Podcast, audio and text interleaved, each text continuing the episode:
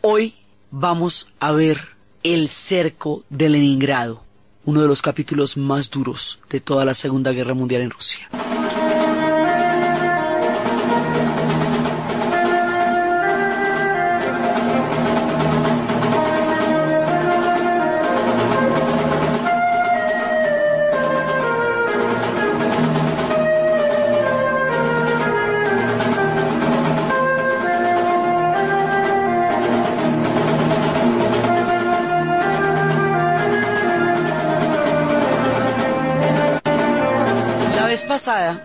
Estábamos viendo cómo los rusos, Stalin nunca se imaginó que fueran a atacar. Stalin no se imaginó que los nazis fueran a entrar mientras todavía estaban haciendo la guerra contra el frente occidental, mientras no hubiera caído Inglaterra, él confiaba en que Hitler no iba a pelear dos frentes, desoyó las voces de los espías de la Orquesta Roja que le decían que todas las tropas se estaban movilizando en dirección a la frontera soviética. Inclusive el mismo embajador alemán que era antinazi le, le sopló más o menos que si era cierto la invasión. Y el asunto es que Stalin no cree hasta que la cosa no tiene remedio y como ha hecho una purga de la oficialidad y del ejército, una purga muy grande donde licenció a los más capaces. ¿Por qué? Porque la, la política de Stalin era apoderarse de toda fuente, de, de cualquier fuente, fuente de poder que hubiera. Y como él no podía controlar el ejército en ese momento, hace la purga para controlar el ejército y queden oficiales leales a él, no importa si son buenos o malos oficiales, con tal que sean leales al régimen en ese momento.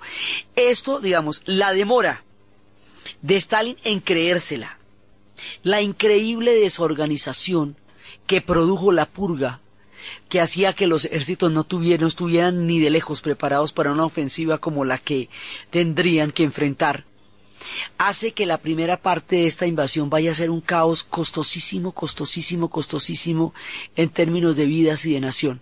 Entonces los cogen como con una mano adelante y la otra atrás o con los calzones en la mano, pues porque no habían, no tenían previsto una invasión y hay que ver cómo fue esta invasión.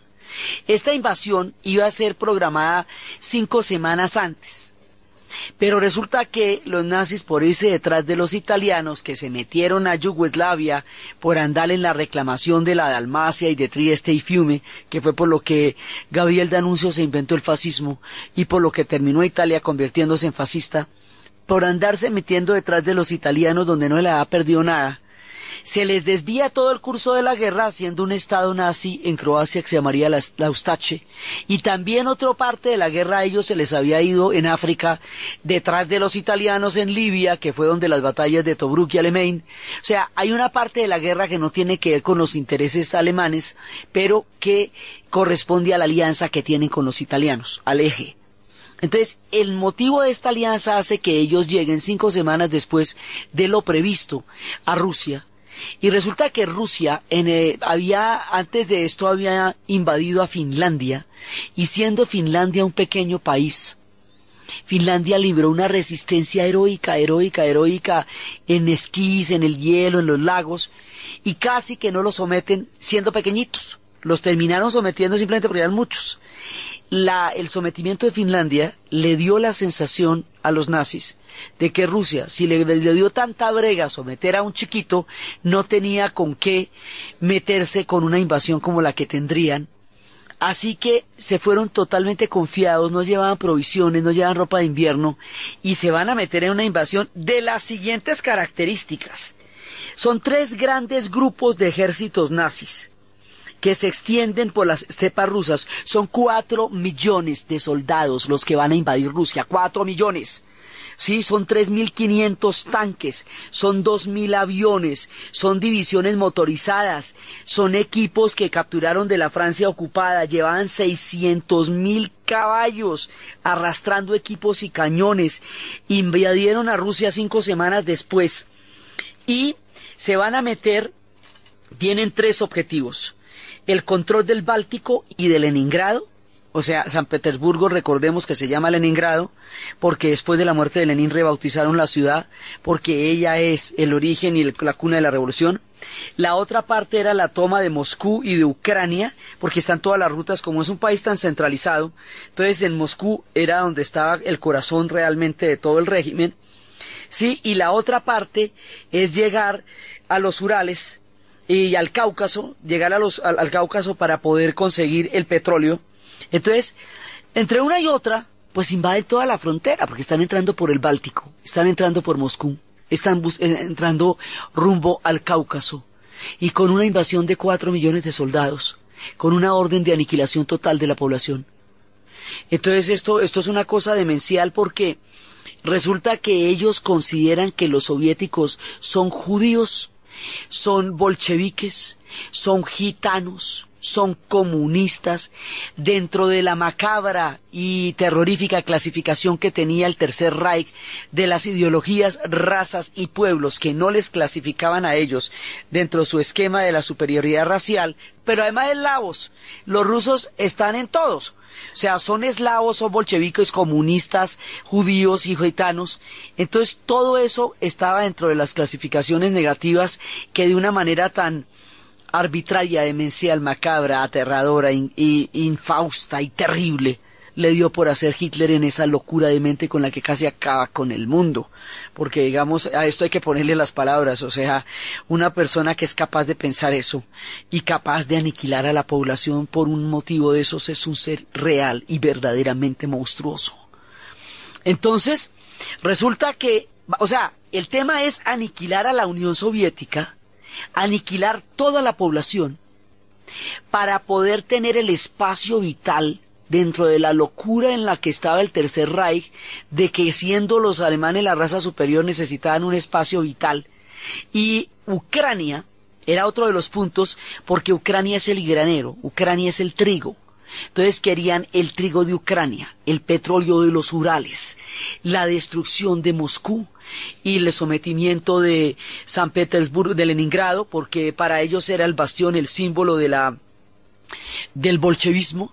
Entonces, por todos esos motivos, van a entrar aniquilando, aniquilando, aniquilando, y aquí no se salva nadie, y la vez pasada habíamos visto cómo 628 aldeas van a ser destruidas en Bielorrusia, y van a morir un millón seiscientas mil personas calcinadas en la primera parte de la invasión, mientras Rusia está en el caos más espantoso y mientras la nación se acongoja, Stalin no lo puede creer, las divisiones están entrando por todas partes y no logran reorganizarse para poder eh, enfrentar semejante cosa tan terrible. La primera parte de la invasión es una pesadilla inimaginable, inimaginable, y arrasan, entran arrasando lo mismo que en la guerra relámpago en el frente occidental.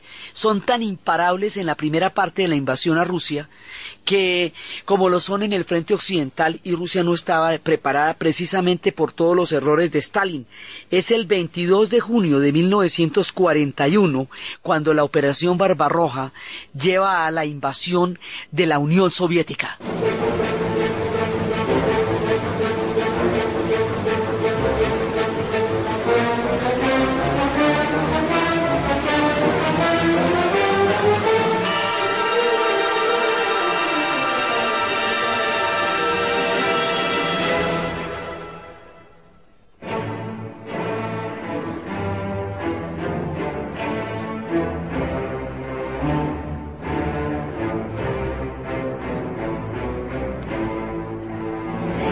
Las primeras semanas de la ofensiva se van cumpliendo prácticamente todos los objetivos.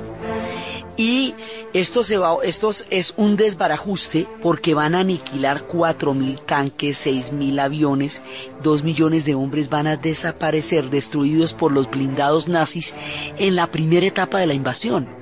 Entonces, y fuera de eso llegan lo que llamaban los jinetes del apocalipsis, porque venían detrás con todos los escuadrones de aniquilación de la población. Entonces, esto es cuando, hasta cuando ya van a llegar a las puertas de Moscú, que era cuando decíamos que detrás estaba Moscú, simultáneamente se están dando todos los objetivos del ataque. O sea, no, todo lo que está pasando está pasando al mismo tiempo.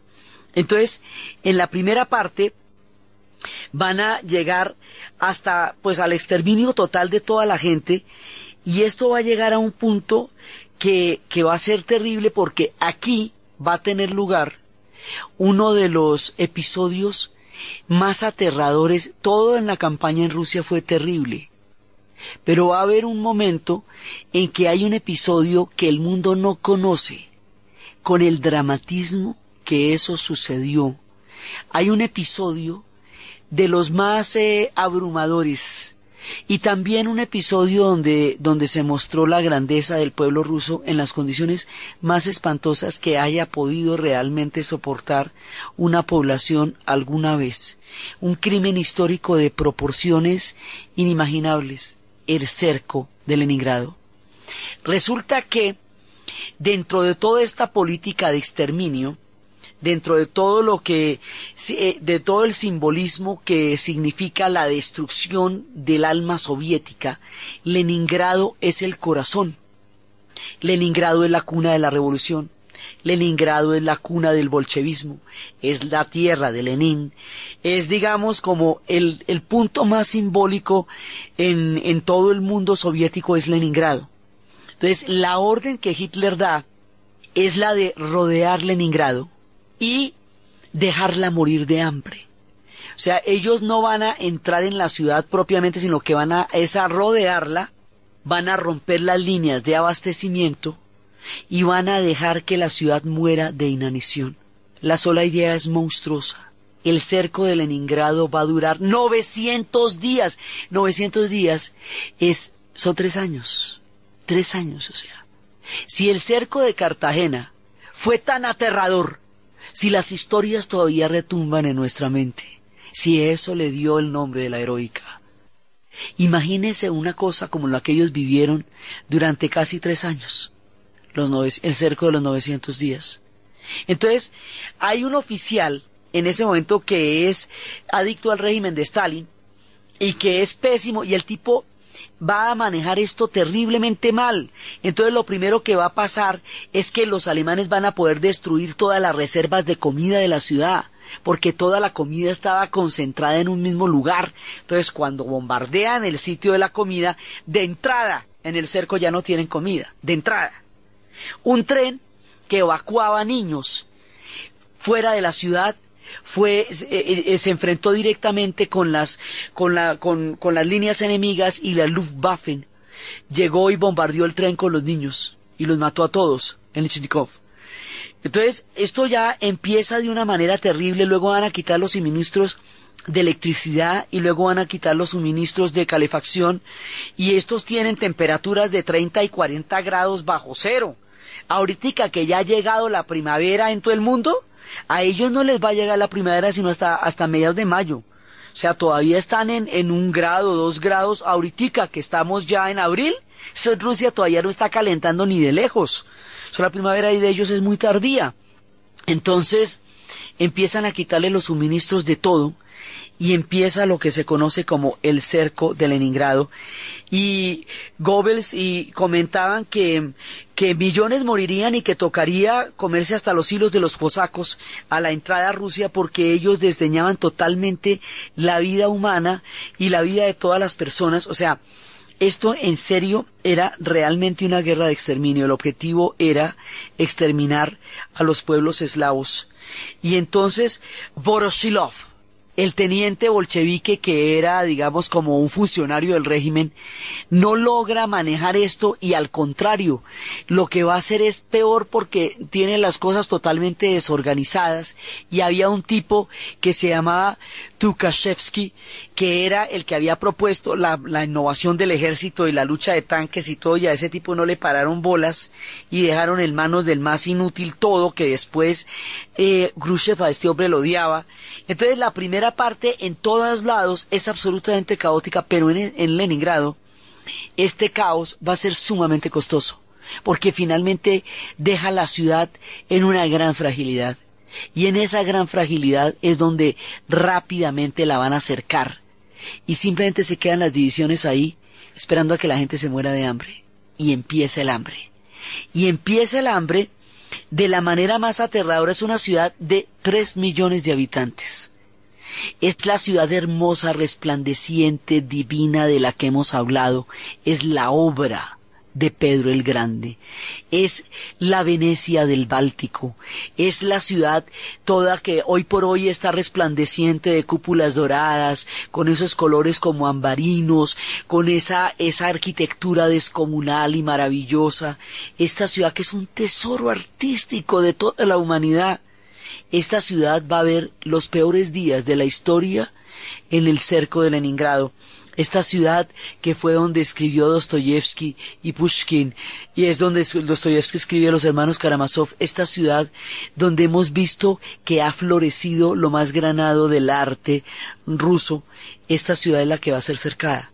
Entonces la gente empieza a morir de hambre, y hay un momento en que el hambre lleva a un nivel de desconsuelo, en el que va a haber episodios de canibalismo y va a haber episodios terribles y hay un momento en el que los rusos se ponen a, pensar, ellos no se van a poder degradar. La gente de Leningrado empieza a luchar, no ya por la supervivencia, porque la supervivencia es precisamente lo que no se puede. No hay comida, empiezan a abrir los hospitales para tratar la inanición, la desnutrición, están muriendo veinte mil, cuarenta mil personas diarias en la ciudad. Entonces cuando ellos se dan cuenta que la ciudad está, está en un punto eh, sobre el abismo y que está a punto de desmoronarse, algo va a salvar a la ciudad por dentro. Algo va a evitar que Leningrado se desmorone completamente. Algo va a evitar que esta gente se degrade hasta los límites últimos de la, digamos, de la naturaleza humana.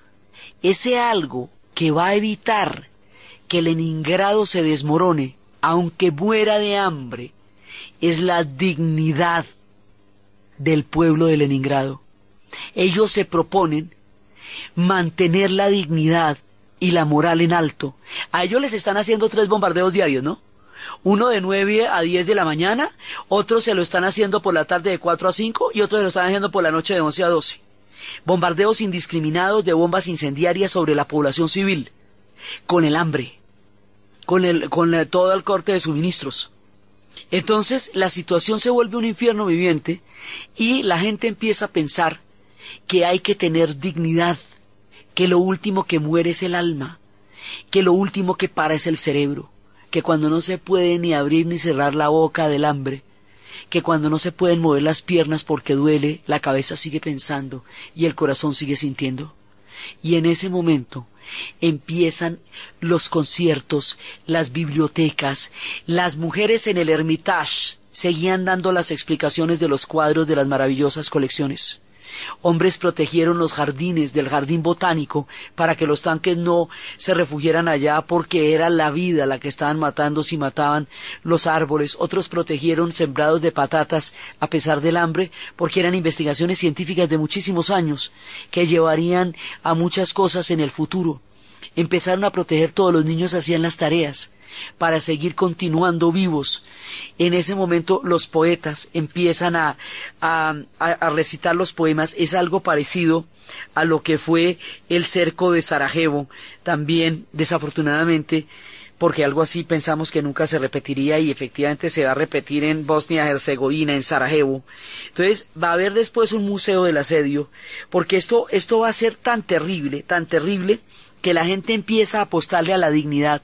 ¿Y qué pasa? Es toda el alma rusa, toda la cantidad de arte, toda la cantidad de literatura, toda la cantidad de pintura, toda la cantidad de arquitectura, todo el acervo cultural tan eximio y tan maravilloso de los rusos lo que los va a salvar. Apelan a eso todo en los teatros siempre había funciones y los teatros estaban llenos y los actores morían representando en escena a los personajes, porque era la única manera de mantener la dignidad.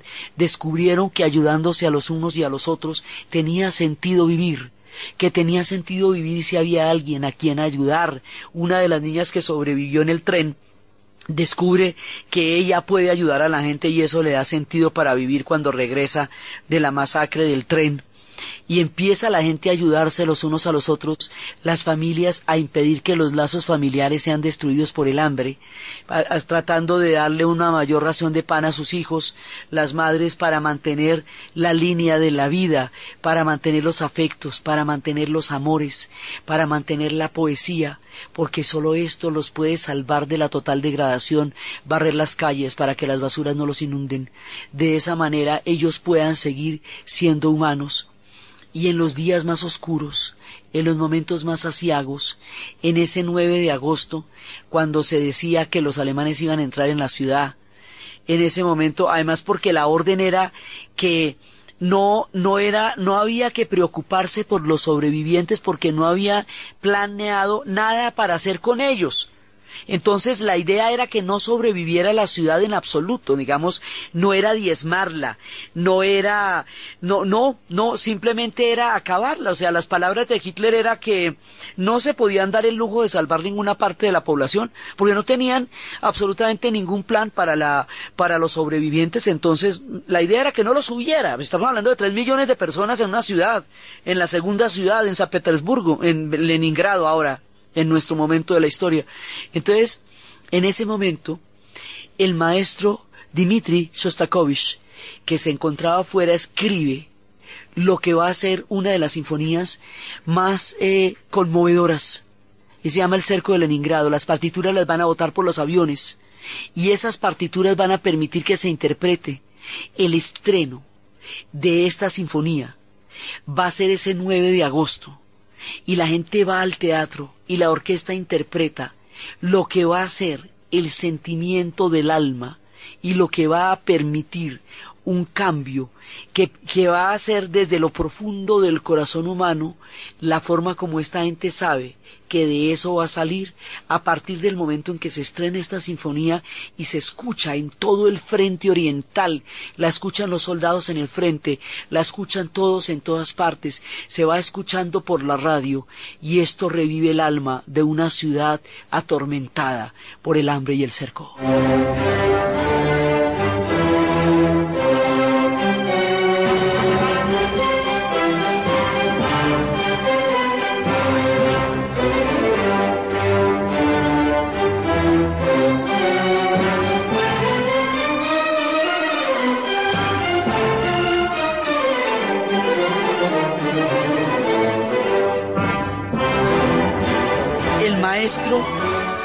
Eliasberg toma la decisión de interpretarla en la ciudad sitiada y es la séptima sinfonía de Shostakovich que estaba en el momento más terrible. Él estaba desde el 41 en Kubitschek. El 5 de marzo empiezan los ensayos para lograr conseguir los músicos y poder montarla. Y el 9 de agosto la estrena el Bolshoi como estaba previsto el día que pensaban entrar a la ciudad, y ahí es cuando se sabe que algo cambió. Es, a partir del estreno de esta sinfonía es cuando realmente van a empezar a ganar la guerra porque cambian los corazones. Es este el momento en que se desborda la dignidad. Se transmite en todo el frente oriental, se transmite en todas las trincheras, se transmite por toda la línea donde está la guerra. Todo el mundo la está oyendo. Hay una poetisa que por la radio está dando las palabras de aliento, una poetisa que durante todo el tiempo estaba, estaba leyendo poemas por la radio. La radio es muy importante. La radio mantiene a todo el mundo conectado en ese momento y hay ciertos códigos como una ventana que tiene que estar prendida permanentemente, una ventana a la izquierda, la última ventana a la izquierda de cada edificio que se vuelve una especie de cordón umbilical para saber que todos están conectados y en ese momento ella decía de la de todo lo que estaban viviendo aquel invierno la muerte nos miró directamente a los ojos y nos miró mucho tiempo sin pestañear. Quería hipnotizarnos como hace una boa constrictor con su víctima arrebatándole la voluntad y sometiéndola.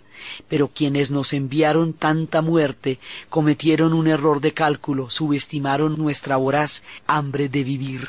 Había pasado el invierno ya estaba llegando un mejor clima y se escuchaba esta sinfonía y esta sinfonía dio la idea de que era el comienzo de algo, que algo realmente empezaba a cambiar mientras la escuchaban por la radio.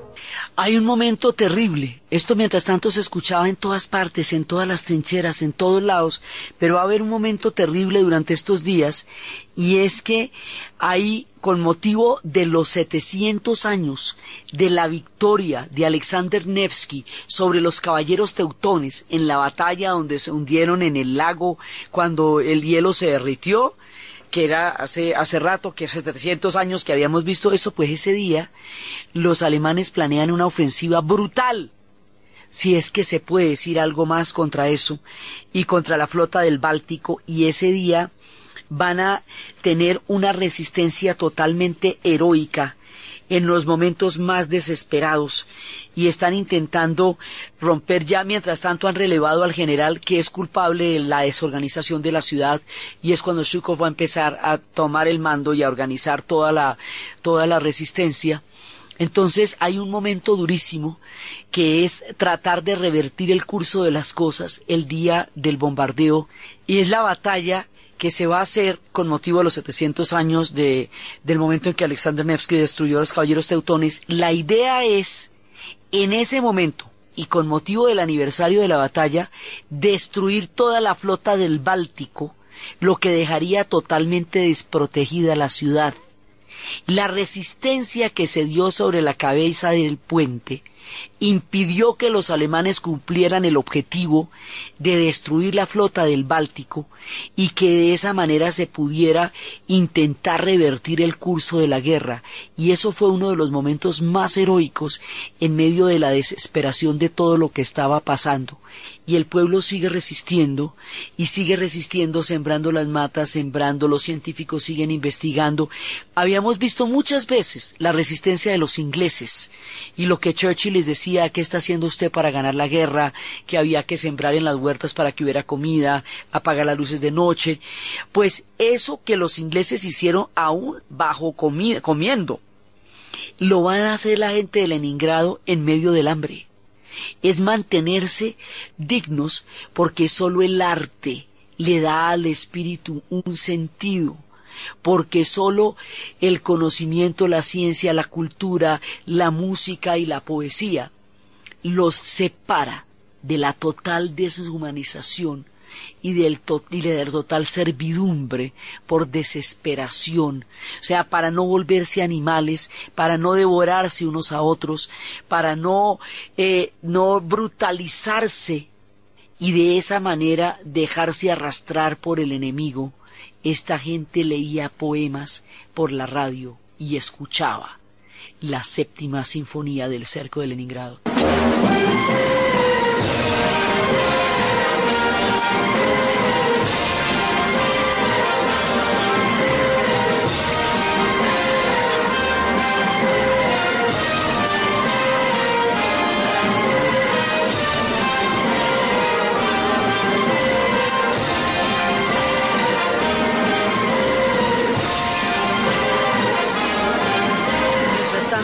Escuchaban esto por la radio y esta sinfonía va a dar toda la medida de la resistencia porque es el comienzo del momento en que las cosas se van a se van a revertir porque ahí están intentando llegar por el lado la Ladoga y están intentando llegar por la línea de la vida que es un delgado corredor en el río para poder empezar a romper el cerco de la ciudad.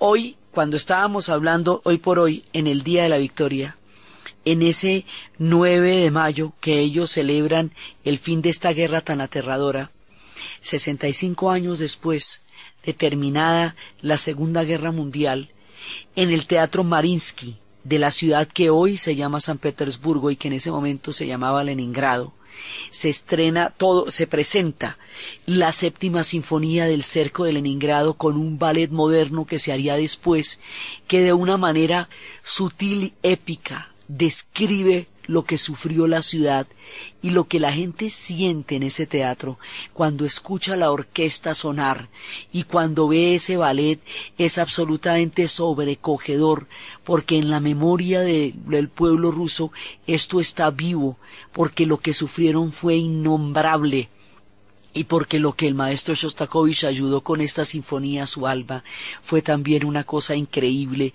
Y cuando lo estrenan en la, lo va a interpretar el Bolshoi ese 9 de agosto. Lo han estrenado antes pero ese día lo interpreta y la filarmónica estaba esplendorosa. Entonces hay un traspaso en el tiempo entre ese tiempo de la, del hambre y el esplendor de la ciudad que 65 años después lo celebra con toda la gala y con toda la pompa y con todo el recuerdo y con todo el heroísmo de lo que significó el cerco de Leningrado. Entonces va a haber un momento en que en que ya a la gente no la pueden enterrar en ataúdes porque la madera se necesita para calentarse porque no hay eh, ningún tipo de energía de calefacción y esta gente pues aguanta las temperaturas que aguanta. Entonces las entierran en fosas comunes que simplemente van teniendo el nombre de los años o de los meses en que los van enterrando porque ya son muchos miles los que van muriendo. Entonces se pone sobre ello las, las palabras de la poetisa que dice nunca serán olvidados ustedes. Después se construiría un museo del asedio, un museo del asedio con los objetos de la vida cotidiana, de lo que tuvieron que vivir durante los 900 días del cerco de Leningrado. Ese museo del asedio después va a ser cerrado eh, porque era tan duro y tan doloroso, tan doloroso, tan doloroso y tan evidente la, lo que falló el régimen en, en proteger la ciudad en la primera parte que después lo cierran y solamente hasta 1989, cuando el Glasnost se vuelve a abrir y hoy existe en Leningrado el Museo del Asedio como una memoria lacerante de todo lo que esta gente sufrió durante el cerco de Leningrado y de todo lo que significó esto. Entonces, las fuerzas son desesperadas. Shukov ha destituido a este general inepto y ha empezado a organizar todo para que, pues, para que la cosa pueda tener alguna, alguna salida y van a empezar lo que va, se va a llamar como la Operación Centella y esto lo va a hacer un oficial que se llama Leonid Gorov que toma el mando frente a Leningrado el primero de abril y empiezan a buscar la forma de vencerlos en los en la batalla de los 700 años de, de Alexander Nevsky, emprenden el ataque contra la flota del Báltico, luego logran que tres líneas del tranvía reanuden el servicio, los alemanes expulsan a los últimos soviéticos de la cabeza del puente, se instala un oleoducto del, del lago Ladoga para llevar combustible hasta Leningrado, en el momento en que se estrena la séptima sinfonía, la gente entra con toda la fuerza y empiezan a desviar las fuerzas destinadas al asalto de la ciudad y afrontar una batalla de desgaste en el lago Ladoga y finalmente el 18 de enero del 43 viene la operación Centella que vence el bloqueo alemán. Y llega el primer tren el 6 de febrero del 44 empezamos en el 41 este cerco. El 6 de febrero del 44 va a llegar la primera, el primer tren cargado de provisiones de ruta por tierra a Leningrado. Y el grupo de los ejércitos del norte empiezan a preparar la posición de retirada, 250 kilómetros al oeste de Leningrado. Y finalmente el asalto soviético en el ya el 15 de enero del 44 de las últimas posiciones de sitio alemana van a formar los estandartes y juran venganza a los soldados por la agonía de Leningrado. Entonces tenemos todo el horror de lo que pasó en Bielorrusia. Y eso juraron vengarlo. Y ahora, cuando finalmente van a romper el bloqueo y va a volver a comer la gente de Leningrado, después de los sufrimientos más increíbles, los soldados que llegan a liberar la ciudad se ponen en fila, toman los estandartes y juran vengar la agonía de Leningrado. Y todavía nos falta Stalingrado, y todo esto se lo van a cobrar a Berlín para que se imaginen ustedes lo que va a ser la caída de Berlín después de lo que les han hecho. Entonces, ¿y por qué la campaña en Rusia va a ser tan supremamente dura?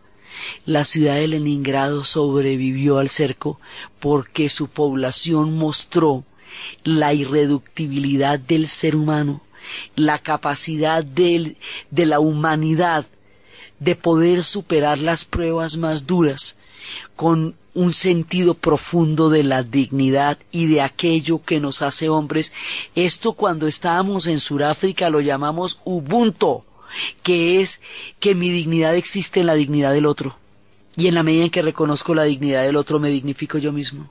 Y cuando ellos se ayudaron los unos a los otros, encontraron en la fraternidad la única salida para la desesperación, Claro, hubo episodios terribles, pero la idea era impedir la degradación mientras llegaba el tiempo en que se rompía el cerco de la ciudad. Difícilmente se encuentra una ciudad que haya vivido una cosa más horrible y que haya soportado tanto y que haya sufrido tanto como sufrió Leningrado durante el cerco de los 900 días. Fueron 872, lo llaman el cerco de los 900 días. Y en el día de la victoria, todo el mundo con las cintas, con las cintas que habíamos hablado de, la, de las rayas negras y naranjas, del humo y del fuego, todo el mundo yendo al teatro a ver emocionadísimos esta función de la séptima sinfonía, nos contaban que se interpreta poco porque el nivel de energía, de desgaste, de emocionalidad, de fuerza, de dolor y de heroísmo que implica ponerla en escena, eh, lo hacen pocas veces y para ocasiones memorables porque es tan heroico como doloroso poderla representar y la representaban ese día y así recordaban cómo habían sobrevivido el cerco de Leningrado y salían todos a las calles, a las calles a celebrar que, que la ciudad se salvó 65 años después con la memoria viva y van desfilando los destacamentos de todas las diferentes divisiones y los niños los ponen en los hombros para mirar a toda esta gente que simboliza lo que significó en ese momento el fin del cerco de Leningrado. Y los soldados que desfilaban en estos destacamentos cantaban una canción que hemos oído varias veces acá y que es una canción de amor sobre un soldado que tiene que dejar a su novia y que se va a volver un símbolo y después también va a ser el nombre de un rocket pero se va a volver un símbolo que es lo que una de las canciones más emblemáticas de la guerra porque todos estos cantos para ellos tienen una fuerza inusitada en el alma la katusha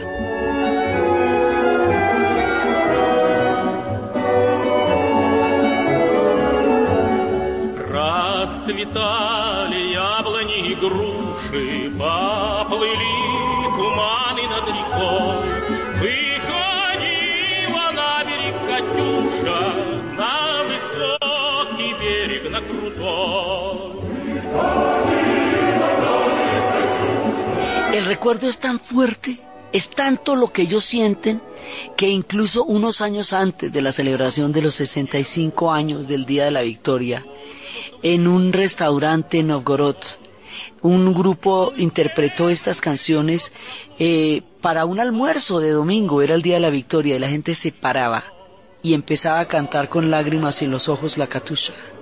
O sea, la gente habla de esto y todavía lo llora. La gente se le hace un nudo en la garganta, cantando la catusha, oyendo al Marinsky, a ver la sinfonía, de la, la séptima sinfonía de Shostakovich. Esto se les quedó atravesado en el corazón porque una cosa así no puede ser olvidada por un pueblo jamás. Y por eso después en la perestroika, ya cuando se desclasificaron archivos, toda esta información que estamos dando ahorita es una información ya de archivos desclasificados, porque durante la Segunda Guerra Mundial el mundo no va a saber el tamaño de la tragedia que vivió Leningrado. Eso es después, cuando ya caiga el régimen y venga el glasnost y empiece la transparencia de lo que pasó que se va a conocer los detalles de todo esto y se puede volver a abrir el Museo del Asedio. Entonces, ya al final de todo, se ha salvado Leningrado. Ya al final de todo, no pudieron destruirla a pesar de todo el daño que le hicieron. Moscú va a resistir, porque detrás está Moscú y a Moscú no pueden entrar. Y habíamos visto cómo ellos van a tener en el Museo de la Victoria las cruces gamadas en el piso para que la gente las pise como una manera de mostrar cómo nunca entraron a Moscú y cómo finalmente también lograron bloquear, eh, acabar con el cerco de Leningrado. En el Museo de la Victoria hay un corredor que tiene dos millones de filamentos de alambre con una lágrima de cristal en la punta que dan una sensación infinita. Esos dos millones de filamentos con esta lágrima de cristal significan las lágrimas que derramaron las mujeres durante los años de la guerra. Y las lágrimas son todas estas, las lágrimas que corren en Leningrado, las lágrimas derramadas por el tren, las lágrimas derramadas por esta inmensa tragedia que es este pueblo muriendo en manos de la ofensiva alemana. Y luego ya empieza la segunda parte cuando ya ellos empiezan a, responder. Y ya viene la batalla más grande de toda la historia, la batalla de Stalingrado. Stalingrado no era un objetivo. Stalingrado había que rodearlo. El objetivo era lo que les había dicho, era el grano de Ucrania, el petróleo de los Urales, el petróleo del Cáucaso, ¿sí? Y no, digamos, y los abastecimientos no eran Stalingrado. Pero Hitler cada vez se va volviendo más soberbio y al volverse cada vez más soberbio, le empieza a interesar Stalingrado por el nombre, por Stalin, porque era una manera de, de quebrar el orgullo de Stalin. O sea, el simbolismo de Leningrado y el simbolismo de Stalingrado van a condenar a estos dos pueblos a un sufrimiento infinito, el, el uno por el cerco, el otro por la batalla poco a poco, ni siquiera los soldados alemanes sabían que ellos tenían que entrar en la ciudad porque esa no era la orden. La orden era rodearla. Pero poco a poco van cambiando los objetivos y les dicen que tienen que entrar en la ciudad y una vez que entran a acercar la ciudad hay un contracerco porque a todas estas ya sí alcanzan a llegar las divisiones de Siberia. O sea, mientras todo esto pasa, y con el secreto de Richard Sorge de que los japoneses no van a atacar por el oriente, las divisiones de Siberia van llegando en los trineos, van llegando con sus trajes de hielo a apoyar. Entonces, al cerco de Stalingrado le van a hacer otro cerco por fuera. Y ese cerco por fuera, digamos, los alemanes entran en la ciudad, cuando les dan la orden que no tenía nada que ver con lo militar, sino con la locura ya de orgullo de Hitler y al, cerco que hay dentro de la ciudad le hacen otro cerco atrás los, los del ejército rojo, los soviéticos. De manera que los alemanes quedan atrapados en la ciudad, la ciudad no la evacúan. Esto es un crimen mayor, porque al no evacuar la ciudad, toda la lucha se va a dar dentro, en, por entre la población civil. Entonces la lucha se va a dar casa por casa y al darse casa por casa llega a ser tan paralizante como fueron las guerras de trincheras, en donde no tenía sentido avanzar porque no era nada lo que se conquistaba, pero la mortandad era terrible, pero las trincheras eran entre soldados, esto va a ser entre población civil, va a haber francotiradores, ninguno de los ejércitos se puede rendir, el ejército rojo porque no puede dejar Stalingrado, y el ejército alemán porque Hitler le da la orden de continuar la batalla y ahí viene el segundo invierno. Y ese segundo invierno va a ser el peor de la historia. Y la madre naturaleza va a responder por su pueblo congelando el Volga y permitiendo que las temperaturas más insoportables vayan a ayudarlos a ellos para poder cerrar el cerco de Stalingrado y acabar con todo el ejército nazi que está metido en la ciudad. Son ellos y el general invierno los que van a vencer una de las batallas más grandes de la historia la manera como se cierra el cerco de Stalingrado y cómo finalmente van a ser derrotados todas las divisiones de tanques en una batalla menos famosa, pero totalmente decisiva, porque esa aniquiló al ejército nazi de una vez por todas, la batalla de Kursk, la manera como la Unión Soviética derrotó a Alemania y la forma como ellos terminan cayendo y lo que después de un inmenso sacrificio le va, va a llevar a la Unión Soviética a la victoria y a ser la segunda potencia del planeta en las conferencias de Yalta y de Potsdam es lo que vamos a ver en el siguiente programa. Entonces, desde los espacios de lo heroico, de todo el heroísmo de la gente de Leningrado, desde los espacios de la ignominia más espantosa, que fue la orden de dejar morir de hambre a una ciudad de tres millones de habitantes sin ningún tipo de esperanza, y desde la forma como esta ciudad reaccionó con la fuerza del espíritu, con la fuerza de la cultura, con la sinfonía de Shostakovich, con las poetas, con los pintores, con los niños ayudándose, con toda la fuerza que este pueblo empleó para mantenerse dentro de la la humanidad de la especie y no perder la luz de la esperanza ni la fuerza de la dignidad en la narración de Ana Uribe, en la producción Jessy Rodríguez y para ustedes, feliz fin de semana.